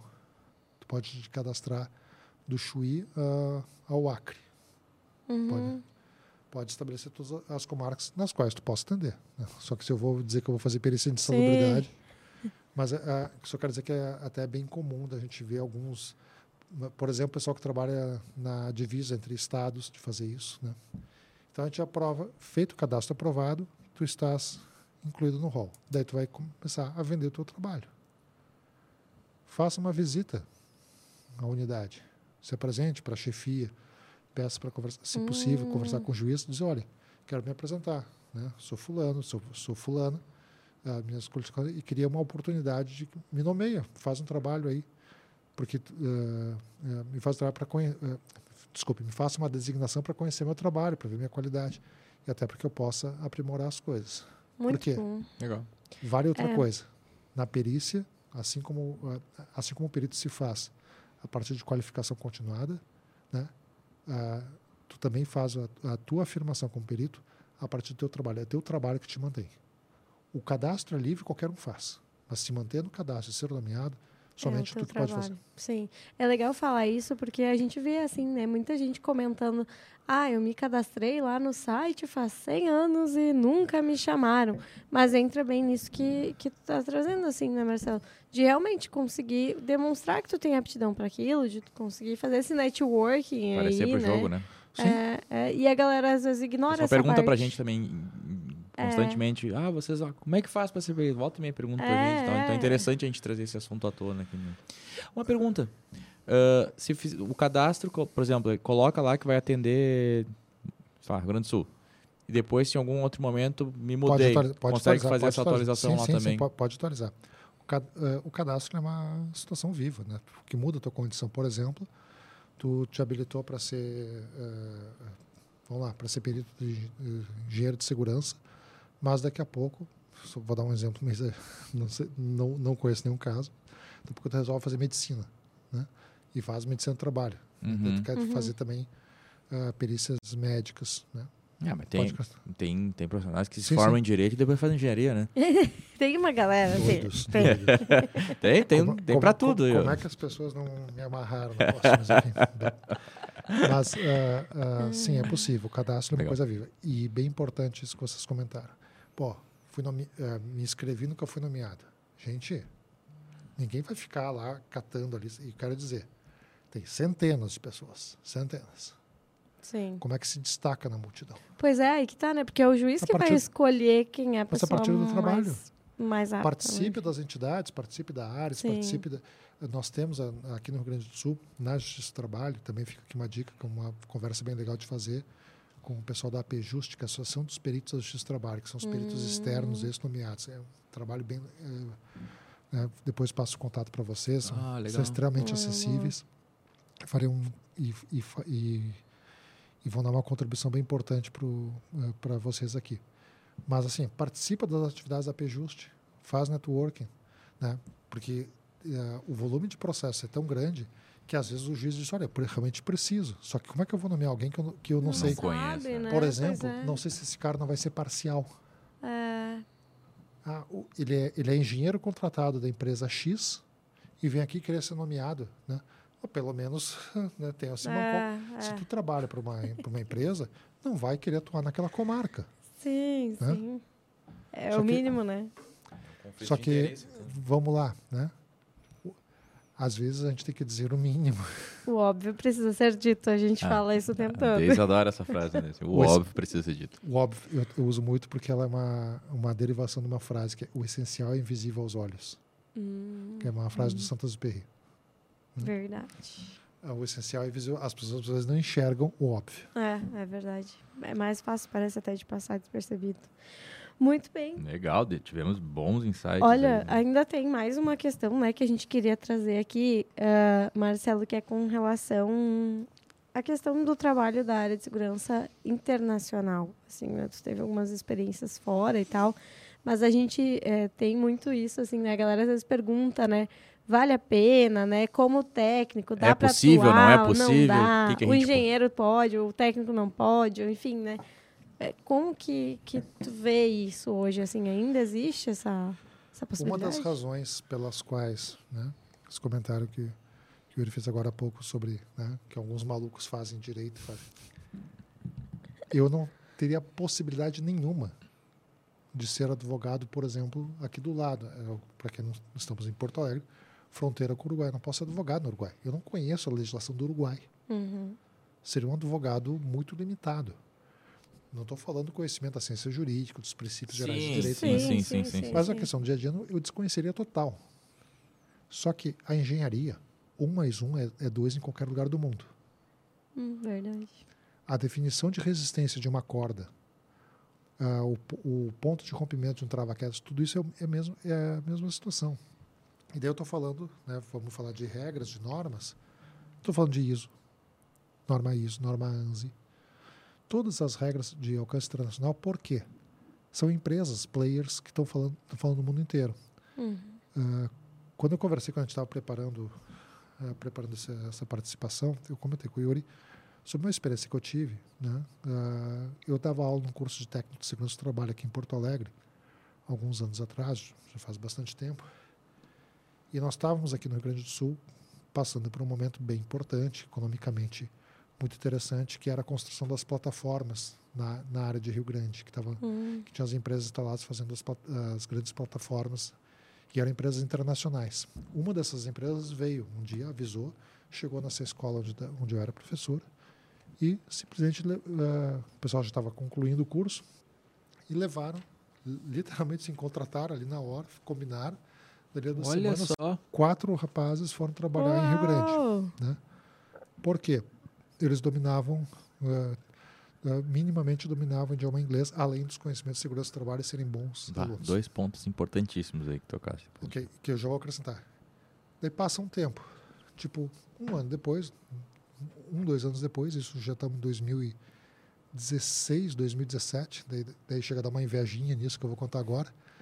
Estou acompanhando eles pelas redes sociais, dois deles, uma dessas empresas que estava trabalhando como uma terceirizada e quarteirizada em Rio Grande, a empresa foi contratada para as obras do Catar. Eu, daqui a pouco vejo a gurizada está lá no Catar trabalhando nas obras, Olha só que loucura. como técnico de segurança. Por quê? Tiveram experiência nessa empresa internacional, fizeram networking, mostraram trabalho e se conhece as regras. As normas de segurança do trabalho, ainda que nós tenhamos aqui todo o compilado da, das nossas NRs, que são as regras vigentes no Brasil, Sim. mas sempre tem aquela ressalva lá na lei, né? que, que todo mundo que é profissional da área sabe. Né? As regras de segurança, elas são piso, não são teto. Uhum. E muitas empresas vêm com regras e normativas delas de uhum. alcance internacional que são muito mais rigorosas até Verdade. e que valem em qualquer lugar. Verdade. Porque muito mais importante, e aqui de novo, né? Quem é que regula o mercado de segurança? São as próprias empresas a partir dos seus interesses econômicos. Eu, se eu sou fabricante deste copo, eh, dessa taça aqui, e eh, fabrico ela aqui no Brasil e quero vender ela para um país estrangeiro, para eu poder exportar ou para ser aceito esse produto no país estrangeiro, ele vai querer saber da procedência, uhum. certificação, e se não tem envolvimento com trabalho escravo ou com regras que violam a segurança. Até uhum. porque isso vai acabar aumentando custos. A securitização de uma empresa para ter um seguro da empresa. Todo esse Verdade. conhecimento, toda essa relação leva a isso. E essas empresas, elas estão de olho aonde que está a economia. Um profissional de segurança que hoje está atuando aqui no Brasil pensando que ah, eu tenho que procurar um emprego aqui na volta da região metropolitana de Porto Alegre, de Santa de Florianópolis, São Paulo, né? O pessoal que está nos ouvindo aí, qualquer lugar do Brasil que está nos ouvindo, o espaço de trabalho de um profissional de segurança do trabalho é o mundo inteiro. Tu pode ser profissional de segurança do trabalho no Japão, nos Estados Unidos, na Europa, na América Latina, na Ásia, qualquer lugar. Desde que tu te qualifique e se mantenha atualizado. E esteja atento, as empresas fazem isso. Elas estão atrás, uh, empresas, por exemplo, do segmento de construção, uh, ou, uh, de, apoio, de apoio a construções de petroquímicas. Né? Elas estão indo aonde Por aí tudo. Ah. não se abre uma, um polo petroquímico em cada sim, cidade. Sim. Mas a empresa que está aqui, ela monta. Né? Eu tive uma experiência muito legal, né? foi bem interessante. Há uns anos atrás eh, teve um, teve um incêndio destruiu a base Comandante Ferraz na Antártida, a base brasileira na Antártida. Né? E daí, na constru... quando foi feita a licitação para a reconstrução da base, foi contratada uma empresa chinesa. Né? Porque uhum. fazer em tempo recorde. Os chineses tinham, tinham expertise na, na ah, operação de gelo e tal.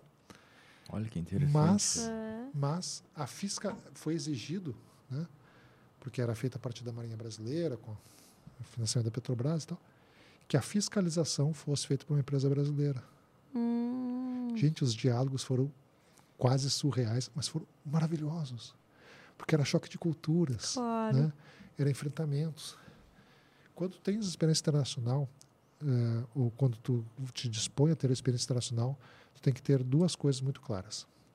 Tu tem que ter atualização permanente, disposição para conhecer o local e respeitar a cultura diversa. Verdade. Não vai trabalhar no Catar, não vai trabalhar num país muçulmano querendo impor regras da tua religião, dos teus conhecimentos. Uhum, uhum. Não vai trabalhar numa, numa situação que seja mais rigorosa e dizer, não, eu sou brasileiro, eu dou jeitinho. Não, claro. não rola. Não vai, né? Claro. Não vai. Se, é, se tem regra, né, e, a, e ali o que vige é a regra, tem que estar escrito, faz faça do jeito que as coisas são. Isso vai te tornar uma pessoa melhor. Né? E como é que tu te insere no mercado internacional? Estando hum. qualificado. Não é fazendo cursinho online. É, não, é verdade. O, até, eu até tinha anotado aqui para não, não, não perder o raciocínio e até reforçando isso que o Marcelo falou. Né? A importância de a gente se manter atualizado e com conhecimento técnico, principalmente o pessoal que é estudante, que assiste a gente nesse momento também, seja do técnico de segurança, seja da engenharia de segurança, enfim, né? Eu costumo dizer para os alunos do técnico também, quando eu dou aula, pessoal, a hora de vocês se manterem é, atualizados, com conhecimento, é desde o primeiro dia que vocês entrarem aqui na sala. Às vezes é. eles têm alguns alunos, a gente vê que sentem assim, que, mais para o final eu vou pegar mais, né? E aí a oportunidade passou. Passou uma vez ali, que nem o Marcelo comentou aqui. E aí, por é. exemplo, ah, muitos me perguntam assim, professor, eu estou quase me formando, eu não consigo estágio professor, eu não. Eu estou tentando, ou eu me formei há um tempo, e aí o Marcelo também tocou no outro ponto, né? Vocês já imaginaram também o que, que é para uma empresa receber dois, três, quatro, cinco mil currículos para estágio, e aí tu pega, vê dois currículos lá, pô, esse aqui se formou, esse cara é inglês fluente.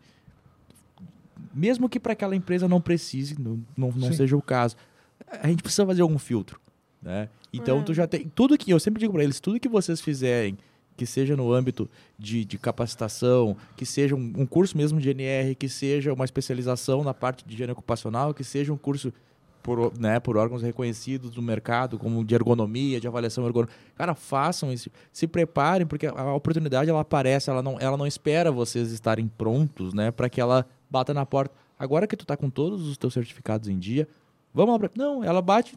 Quem está pronto? Exatamente. Eu, eu, vem, Absolutamente Vem agora, vem aqui agora. E aí, outro ponto também, né, que o Marcelo comentou ali. É, o sair, muitas vezes o sair da zona de conforto. Às vezes eu chego pro pessoal e volta e meio o pessoal me chama no WhatsApp. Yuri, tem algum aluno teu, tem algum conhecido para indicar para uma vaga de estágio?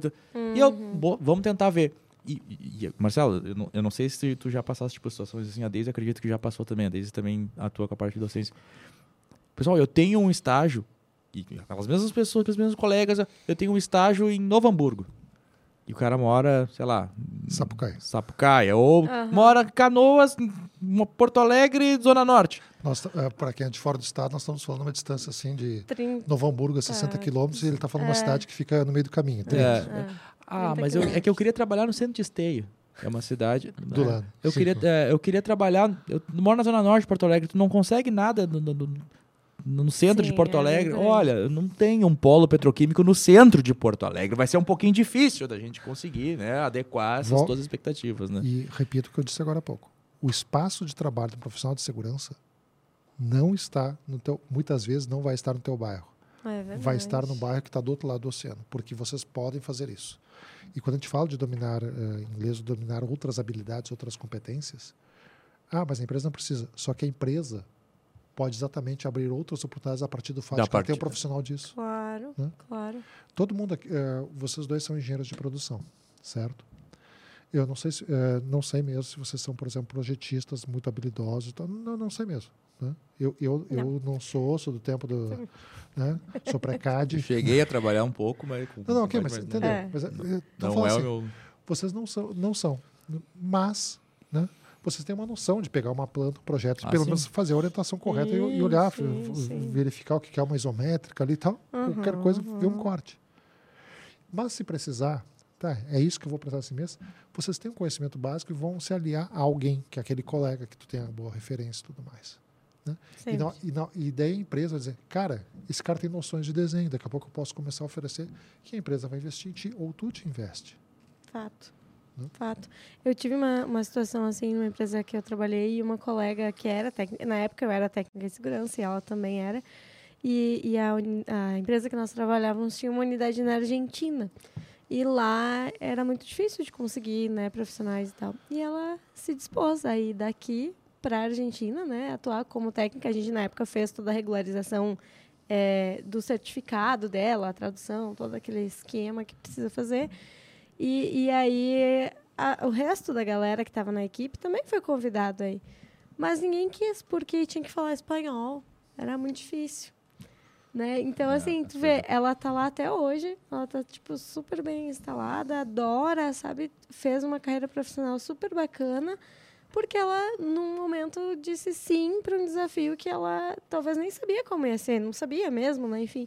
Mas diferente daqueles que não quiseram Saiu simplesmente... da zona de conforto, por... exatamente, né? Exatamente. E sem, contar, e sem contar uma outra informação que as pessoas têm que ter muito presente. Um profissional de segurança do trabalho, muitas vezes, ele não depende de uma empresa. Porque ele é a própria empresa dele. É. E quando eu digo que ele é a própria empresa dele, ele, ele tem condições de fazer um bom comercial e vender o seu produto, o seu serviço.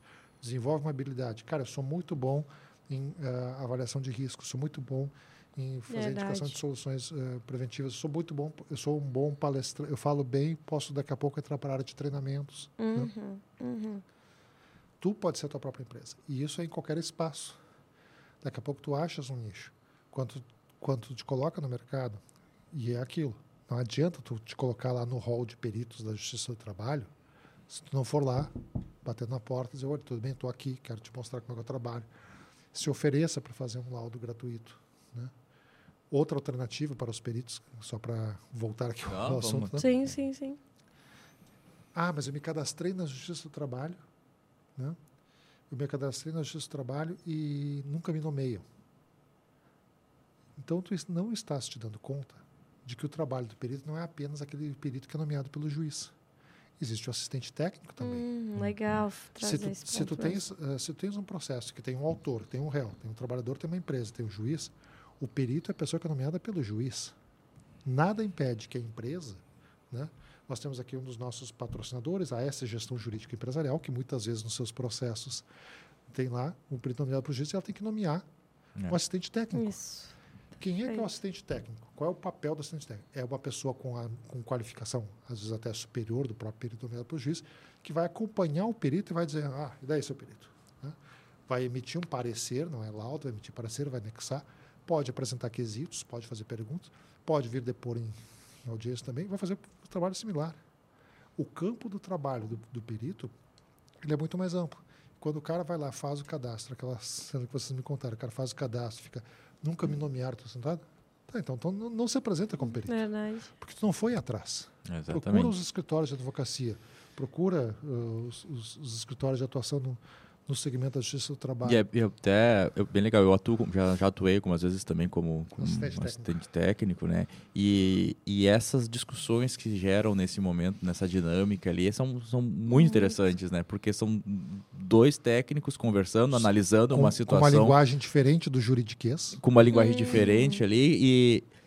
E até pegando o gancho daquilo que tu comentaste antes, Marcelo, eu, eu enxerguei algumas coisas de uma forma diferente é, de algumas discussões que a gente tinha no momento, de algumas perícias que a gente faz, né, que eu, onde eu estava no papel de assistente técnico, que eu, eu e o perito entrávamos numa, numa conclusão assim, cara, isso é irrelevante para essa perícia. Porque justamente era aquela discussão que faltou no momento do ah. desligamento. Então ficávamos eu e o perito assim, sabe, aquele ping-pong. Porque não tinha relação nenhuma com aquele. Porque consegue fazer lá a mesma linguagem, porque estão num nível de conhecimento razoável e tudo mais. Eu sempre dou um exemplo, brinco muito com isso. Que uma, uma vez eu vi uma placa, eu não, não estava na engenharia ainda, né? me lembro de adolescente olhar uma, passar na frente de uma obra e tinha uma placa. Contenção de talude por cortina atirantada. Eu fiquei parado vendo aquela placa e pensei. Oi? Cara, isso é uma coisa tão óbvia para um engenheiro civil que os caras colocam numa placa. Eu não tenho nem ideia do que seja. No direito tem uma piadinha que eu adoro fazer, que é o seguinte: o sujeito. Nós tamo, como é que estamos de tempo? Tá de boa? Estamos chegando ao fim, mas pode. Tá ir, tá pode só uma piada no direito. Né? O sujeito chega no escritório do advogado, doutor, eu tenho uma causa ganha aí. Eu tenho uma causa e tal, não sei o que. O que, que o senhor. Ah, é causa ganha, o advogado diz. Né? Pode deixar que eu já vou. Minha, me procura daqui uns, um, daqui uns dias que eu vou lhe dar um retorno, mas isso é causa ganha, tá certo, eu sou bom. O cara volta ali no tempo. Ei, doutor, e aquela causa ganha, como é que tá? Veja bem, ao considerar a hermenêutica transdogmática no sentido lato senso, analisando o petitório vestibular e eh, eh, considerando todos os aspectos extrínsecos e intrínsecos necessários, verificou-se que o documento acostado exordial do mandato otorgado não constava a firma do otorgante, por tal razão foi declarada a inépcia do quanto pedido e tu me deve 500 reais. Uau! Eu ah. confesso que eu escutei só o vestibular ali no eu meio. Eu peguei a parte da firma. é. e os 500 reais que não tinha. Né, só para traduzir. Vamos lá, traduz para nós. Agora. Peça vestibular quer dizer que é a peça de início. Vestibular quer dizer início. Firma é assinatura. Sim, imaginei. O que aconteceu, né? É, eu me senti na corda tomando soco, assim. Eu tava o que aconteceu? O advogado juntou a procuração sem assinatura. Ah. E daí foi declarada inépcia quando não é, não é levado adiante. Tá? Então a linguagem Ainda acaba sendo poder. Ganha. Só que se eu digo isso para uma, uma pessoa de formação jurídica, ele vai entender tudo que eu disse, assim como um engenheiro civil, hoje em dia, consigo entender o que, que é um. Agora que tu fala duas línguas, então, né? mas, é, mas, mas é um ótimo exemplo, é exatamente isso. Né? Eu acho que é isso, a gente tem que aprender a falar a linguagem. E quando a gente fala a linguagem, a gente se coloca, eh, coloca no mercado da maneira que for. Por quê? Vamos de novo. A barreira é aquela do, opa, a gente fala espanhol, não fala espanhol. Só que a, o, o, calcular a resistência, a distância, uma ancoragem, não interessa se é na Argentina ou no Brasil, vai ser a mesma coisa. Hum. Ah, isso aqui não está bem fixado, tu vai conseguir identificar. Esta é a linguagem. A linguagem técnica é uma linguagem internacional, é uma linguagem que te qualifica. Né? É, isso é que te, te traz excelência. Então, no, é, a linguagem não precisa te preocupar em saber como é que tu vai pedir, me dá um prato de massa. Uhum, uhum. Eu não gosto, de, eu não gosto, sei lá, eu não gosto de sardinha. Não, não precisa saber como é que diz isso. Isso o Google Tradutor faz, Exatamente, né? isso.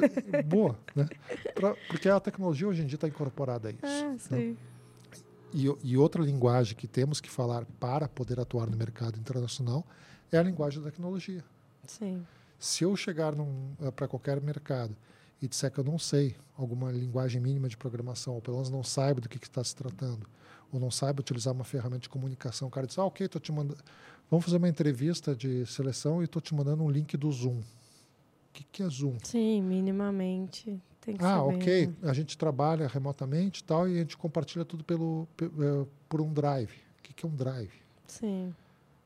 Então, assim, se manter. Estou dando exemplos muito básicos. Sim, né? sim, Mas sim. estou falando de ferramentas mais complexas, né? uh, ERPs, uh, sistemas de controle, todas. Hum, SAP da vida. CSP, qualquer coisa que a gente esteja falando. Hum, né? Mas, se a pessoa não tem noção disso. É, mas eu vou dizer que até nessas coisas básicas, assim, eu vejo pelos meus alunos, tem gente que vem de um ensino fundamental, médio, que não foi tão bom assim.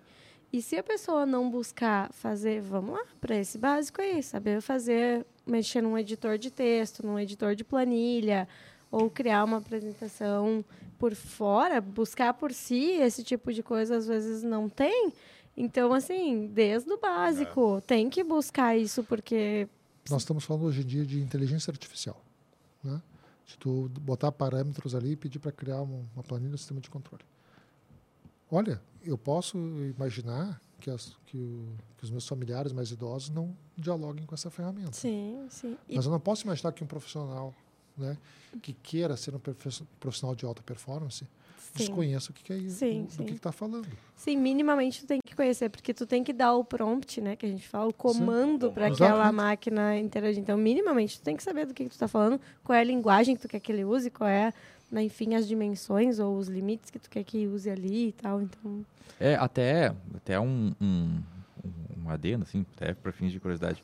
Tem um livro da Marta Gabriel que eu estava lendo lá, que é do a inteligência artificial do, do zero, lá o metaverso, e a, a projeção que a gente tem que a linha, né, que a inteligência artificial cruze com a inteligência humana é 2050, a projeção do gráfico. Parece parece até superestimado. A sensação é, que eu tenho projeção. é que a sensação é, que vai ser amanhã de manhã. É, então, assim, é, a gente está falando, e provavelmente isso tem uma, uma, uma variação, né? Enfim, é, quanto, o quanto também eu eu, eu, eu inserido nessa realidade atual, que eu estou me preparando, por exemplo, para momentos como esse. Que, que todas as vezes né, que a humanidade passou por esse tipo de inovação, sempre se tem a questão da resistência, né? Enfim. Sim, sim. Então, o quanto, é, o quanto os nossos profissionais também, como tu mesmo disseste, Marcelo, é, estão vivendo essa realidade e talvez não estejam aceitando que isso está acontecendo. E, e, o quão pode ser, que nem a Deise falou, né? O quão pode, pode ser através de saber dar o comando para a ferramenta, o quanto isso pode nos ajudar, o quanto de conhecimento adquirido nessas ferramentas já tem, obviamente, ainda sob a nossa é, tutela ali sobre a nossa olhar, porque eu, eu já usei algumas coisas, a, a gente usa até para as nossas dinâmicas aqui, e volta também tem que dar uma refinada, tu vai ter Sim. que olhar tudo Sim, aquilo ali e refinar. Ter um olhar crítico é, sobre ainda, a resposta que ele traz. Ainda não é possível. Né? Uh, por, por, trabalhar na unidade de perícias, uh, de vez em quando eu dou uma olhadinha nos meus laudos antigos. Eu morro de vergonha dos meus laudos de. Não vou nem dizer de muito de 5, 6 anos atrás, laudo meu de um ano atrás. Né, nós temos que estar é, permanentemente atualizados e percebendo. Evoluindo. E daí, de novo, e fazendo um link com o que a gente conversava um pouco aqui antes, sobre a, a necessidade da pessoa disputar o mercado, se colocar e saber que estar atualizado é um elemento essencial. Vamos imaginar uma empresa, sei lá, segmento de instalações elétricas, também? NR10, estamos falando, portanto, certo? O sujeito chega para entrevista lá, tem aqueles vários currículos, o cara chega, senta para conversar, né? Ah, daí como é que está atualizado na NR10 e tal? E a gente trabalha aqui com, né, com isolamento e tal, não sei o que. O cara diz, e o cara, ah, só quero te dizer o seguinte, eu olhei no site e está feita uma consulta pública, isso vai ser alterado na regra. Vai ter uma exigência maior ou menor. Ou seja, o cara, o cara ganhou a vaga. É. Né? Ou se é perante um cliente que ele foi ali oferecer um serviço, né, que foi fazer um, uma situação de proteção de máquina, uma coisa de NR12. Ele disse, olha, estou acompanhando a atualização. Ele está com a informação atualizada. Por quê? o direito não anda na mesma velocidade da tecnologia e da necessidade de segurança que nós temos nas relações de trabalho. O tempo que se leva para poder fazer uma adequação de norma, uma adequação de regra, ele é muito inferior à capacidade, à, necessidade e à demanda que nós temos no mercado de segurança do trabalho e na proteção das pessoas. Se eu vou ficar esperando que tenha uma regra de proteção de impacto, por exemplo, de tempo de conexão, E não é a regra, e, e não é uma lei que vai me que vai me definir isso. Sim. A sim. tecnologia é muito mais avançada. Nos anos 90 se discutiu muito sobre fazer uma, um, uma NR específica para os datilógrafos. No final dos anos 80, 90 ali. Para ver, né? Daí, daí resolveram, eh, resolveram um mudar. resolver- sim, era para fazer um anexo na, na ergonomia, na 17, para falar sobre os datilógrafos. Daí era para mudar sobre os, os mecanógrafos para os digitadores. Havia grandes empresas, vocês jovens que não, que não, são, dos, que não são do século passado, havia empresas de informática que- eram as empresas de digitação, que digitavam a folha de pagamento da empresa, etc. e tal. E eram coisas enormes, com salas enormes de digitadores. O pessoal virava a noite trabalhando. Acabou a profissão. E a norma nunca conseguiu sair do papel. Para ver A a lei- morosidade, né? A lei não atende à necessidade da tecnologia e da É. atualização do É profissional. muito mais dinâmico, né? Sim, Bom, sim. Marcelo, tem um, um ponto assim nesse nosso encontro que a gente sempre eh, faz, né? Eh, a gente sempre usa esse espaço assim para mostrar que também nem tudo às vezes são flores, porque às vezes todo mundo começa em algum momento, mas também tem alguns outros profissionais que vêm aqui e querem contar alguma coisa que tenha sido relevante. Então, é o momento que a gente abre assim, né, e pergunta: tem alguma coisa assim que te marcou muito na tua trajetória? Ou algo que seja mais eh, engraçado, uma gafe que tenha acontecido contigo, ou algo muito relevante, assim, mesmo que tu faça questão de reforçar aqui nesse momento como uma lição aprendida, né? Que como esse, esse teu conhecimento, tua experiência eh, foi importante ali para passar por esse momento, assim. E daí a gente queria ver contigo se tu lembra de alguma situação, de uma desses, de uma dessas situações que pode se encaixar nesse momento, assim, para falar. Do bom, do é engraçado ou triste? É muita opção. Não, não, é. é Tem sou- uma história eu que tu me contou em aula que talvez tu não lembre, não sei se tu gostaria Qual? de tocar nisso aqui, né? Eu, que tu- eu, me marcou muito porque eu lembro perfeitamente da aula tu contando. No eh, acidente do pintor? Não. Não, Tá, não, é? da questão que tu, acho que sofreu um assalto e que tu foi usando os Ah. teus conhecimentos para manter a calma naquele Tá, posso, momento. posso contar essa história, mas vamos falar uma de segurança do trabalho rapidinho. Também, não tem problema. Porque eu achei que foi muito interessante a questão de, de, de, de APH que tu usaste em ti mesmo naquela situação. Mas vamos lá. Mas ali envolveu várias coisas. Eu, eu posso contar essa história, mas enfim. Ah, eu trabalhei durante 11 anos na Justiça do Trabalho de Gravataí, aqui na uma cidade na região metropolitana de Porto Alegre. E ah, deu muita repercussão na imprensa esse episódio. As pessoas confundem muito Justiça do Trabalho com o Ministério do Trabalho. As pessoas batiam todo dia lá, Uhum, ah, quero fazer carteira. Tal. Ministério do Trabalho, Justiça do Trabalho. Verdade. Né? As pessoas muitas do vezes. Né? Não, Falou trabalho, mas. Inclusive, isso é uma- é, é uma coisa que poderia ser corrigida melhor, enfim, mas ok. Daí um dia eu estava, era de manhã, chega uma pessoa correndo lá, aconteceu um acidente. E acho que as pessoas morreram.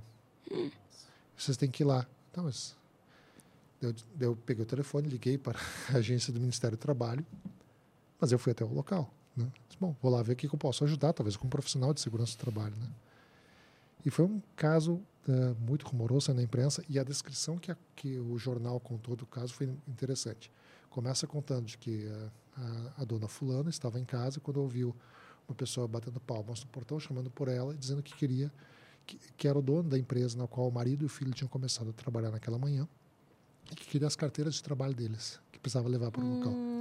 Ela achou estranho, lembrou da história que eu contei em sala de aula. Tá vendo? Essa é tão boa. Quanto? Ah, Eu lembrei dessa. Já posso prever o Ela, desfecho. ela, não, ela se deu conta, a mulher, segurou, disse que não, e disse aonde que eles estão, e o cara desapareceu. E ela foi até o local, chegou lá, o que aconteceu? Marido, ah, pai e filho estavam num andaime, oitavo andar, cordas de sisal, cordas totalmente impróprias, não, de- não bem dimensionadas, sem nenhuma resistência, quando nunca tinham subido em altura, nunca tinham subido, iam, foram contratados para fazer um reparo de pintura. Quando chegou na altura do oitavo andar, despencou um andaime do oitavo andar com duas pessoas. Eu vi os corpos, acompanhei ajudei a fazer isolamento de área, esperei, porque daí começa aquela confusão. Era cidade, é uma cidade da região metropolitana, né? as pessoas sabiam que era da Justiça do Trabalho. Esperei chegar a polícia, orientei, daí chegou o colega do Ministério do Trabalho, assumiu a cena, e eu vi a cena, da, e, e aquela cena de ver a mãe chegar e ver o marido e o filho, Nossa, é a hora que o profissional de segurança Ui, aí é treinado. O profissional de segurança é treinado para poder dizer para todo mundo: cuida que vai acontecer alguma coisa, cuida que isso pode dar problema. Só que muita, muito poucas vezes os profissionais de segurança são treinados para poder fazer esses comunicados, porque a primeira frase que o, que o familiar vai te perguntar é: e o que que tu fez? Por que que não fez alguma coisa para evitar É isso? verdade. Uhum. Isso é uma coisa muito pesada. Os profissionais de segurança muitas vezes acabam, né, é um momento de definição nas suas carreiras, quando eles têm que lidar com um episódio fatal. né? E só o cara que está muito preparado e que está com, ah, consciente de que o que ele fez era o certo, ele pode olhar na cara do familiar e dizer: Eu fiz tudo. É né, verdade. e e, fo- e não, foi algo que tivesse ao meu alcance. Mas ter o mínimo de empatia, respeito pela vida é o, eu acho que é o primado que qualquer profissional de segurança possa ter. Eu não consigo, por exemplo, eu não consigo eh, dar risada. Isso é uma coisa minha, né? nenhuma crítica a quem.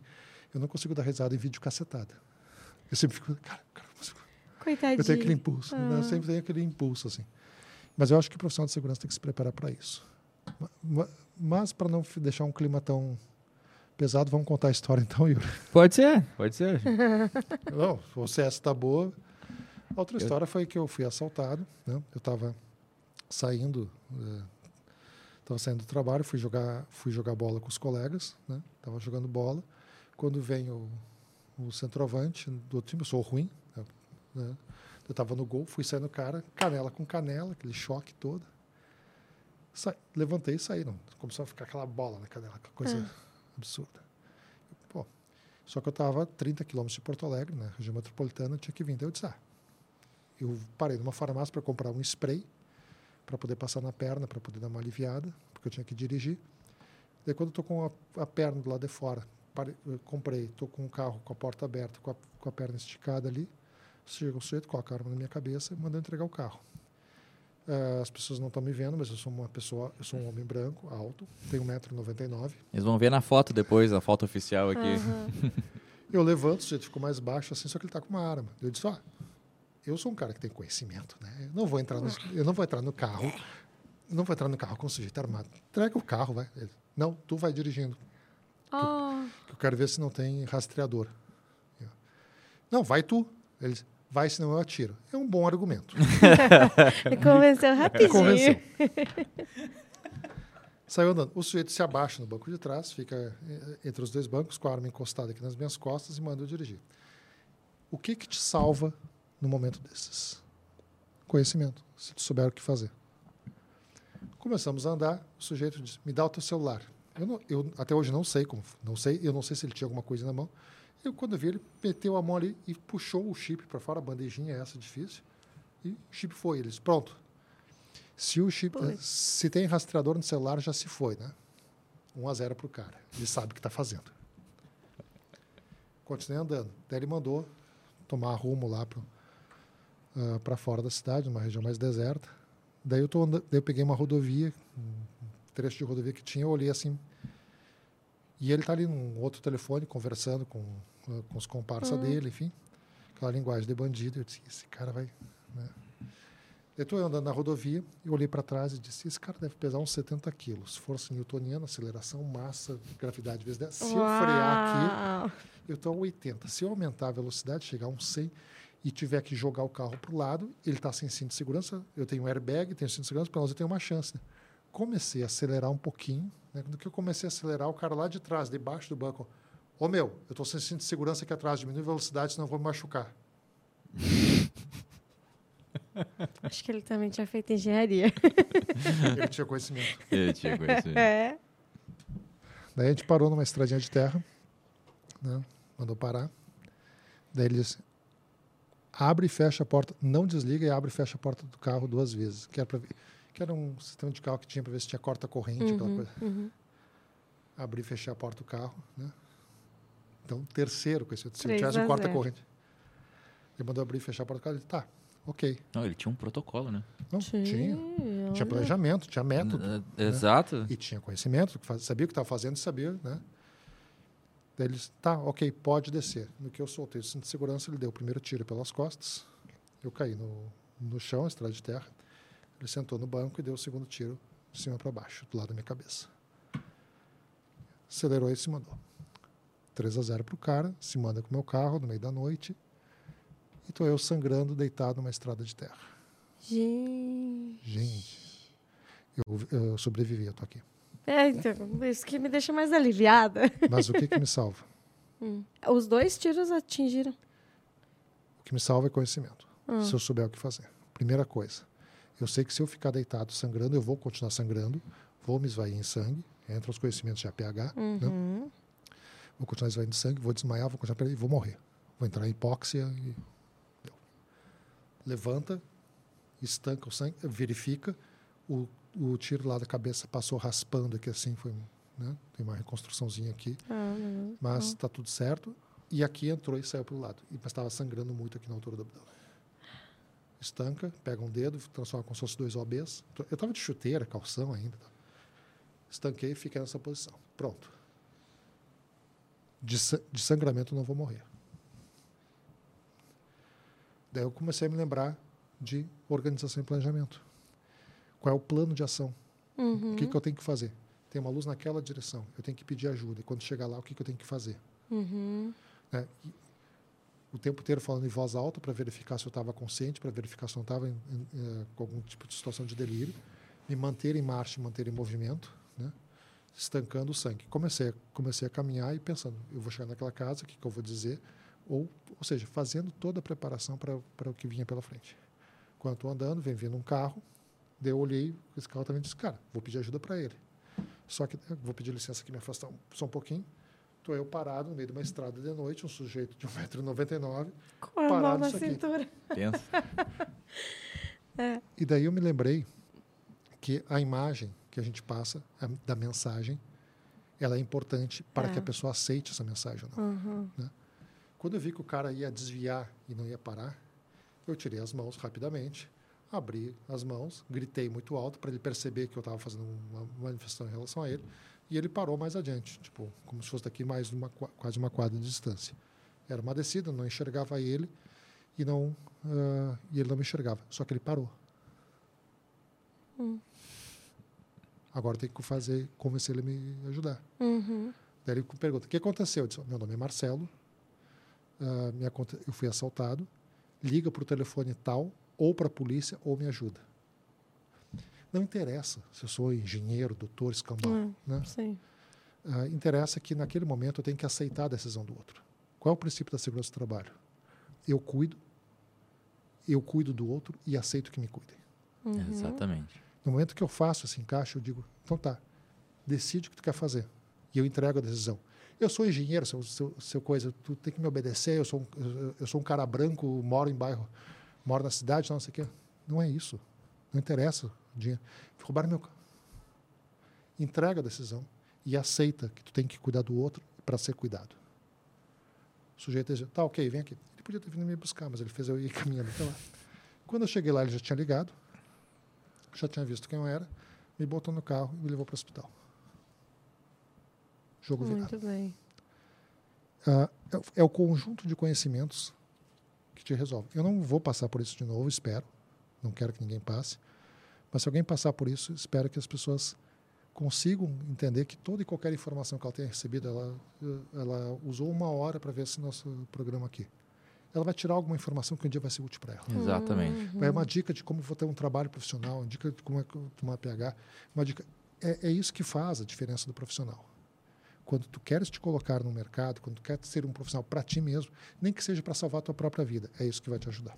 Sim. importante. Muito bom. Legal, né? Muito legal, muito legal. bastante história. Eu, eu ainda complementaria que uma das coisas que salvou foi a inteligência emocional para lidar com emocional. essa situação, né? Talvez porque por, por trabalhar tanto com a área de de segurança, eu tive que dizer tantas vezes isso às pessoas porque a gente Claro, fica calmo. claro, mas, é- sim, claro. mas é isso, agradeço porque eu- pela observação, é isso mesmo. É, É verdade. porque é na hora da, da, da, né, da loucura ali, às vezes a pessoa entra em pânico e aí sim que né, distorce tudo e Um o- o- a, a- a gente, a gente sabe fazer as coisas. Eu, usando um exemplo bem humorado, então, aqui. O pessoal que está em casa. Fecha os olhos, levanta e vai até o banheiro agora. Tu consegue fazer isso na tua casa, porque é um- uma coisa que tu domina, que tu faz várias vezes, de repetição. Uhum, Então, à medida que tu confia que tu faça, então, assim, repitam, verdade, façam as coisas. verdade. Conversem, assistam o podcast, assistam as coisas, conversem. Ah, ah, os, os DDS não, não é besteira. É, ali Particip- tem muita informação Participar valiosa. da, CIP- participar da CIPAT não é, né, conversar com o cipeiro da empresa. né? É verdade. Se tu é um trabalhador por conta, se tu é o dono de uma empresa, né? A tua empresa vai ter mais renta, vai ser mais rentável. Vocês têm noção de quanto é que custa, né? Um funcionário parado? Vocês têm noção de quanto é que custa um retrabalho? Mas enfim. Sim, sim. Enfim, muitos assuntos ainda. Teria, muito legal, né? Olha, muito legal. Muito dava mais legal. alguns episódios aí se a gente fosse, Sim. né? Quem sabe numa próxima a gente ainda consiga estender para outros assuntos Esse é. também. É, Marcelo, esse é o momento então, né, que a gente te entrega o teu brinde aí, né, pela tua participação. É né? isso. Não esqueça da Gente, casa de surpresa, da cara de Gente, surpresa. Tá, mas é, é que tem meu nome aqui, tá aqui, ó. Ah, A caneca personalizada com o número do episódio. ah, né? tem o número do episódio, isso eu não, isso eu não tinha visto. Não. Isso, episódio número Legal. 24. Convidado 24, Marcelo, legal. Isso E aí. tem umas trufas aqui dentro. Tem É, umas trufas também ali, chocolatinho. chocolatinho. A gente sempre diz que é pra já de manhã cedo lembrar dessa passagem que teve com a gente aqui, porque Com muito carinho. para nós aí foi muito gratificante ter a, ter a tua presença e a gente reforça sempre essa questão, né, que quando a pessoa disponibiliza o que ela tem de mais de importante, que é o tempo, porque é a coisa que é mais democrática para todo mundo, que 60 minutos é 60 minutos para todo mundo. Então quando a pessoa consegue vir aqui conversar, né, certamente eu, a Daisy e todo mundo que está nos assistindo aqui fica muito grato aí pela presença do convidado, né, Daisy? Isso, e até por compartilhar todo esse conhecimento, né?